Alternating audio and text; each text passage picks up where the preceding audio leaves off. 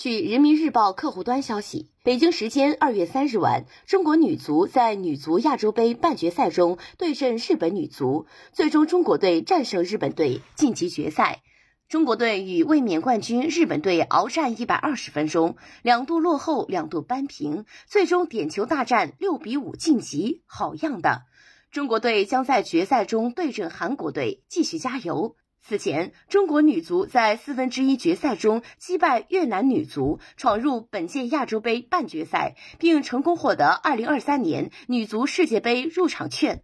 感谢收听羊城晚报广东头条，我是主播姜丽。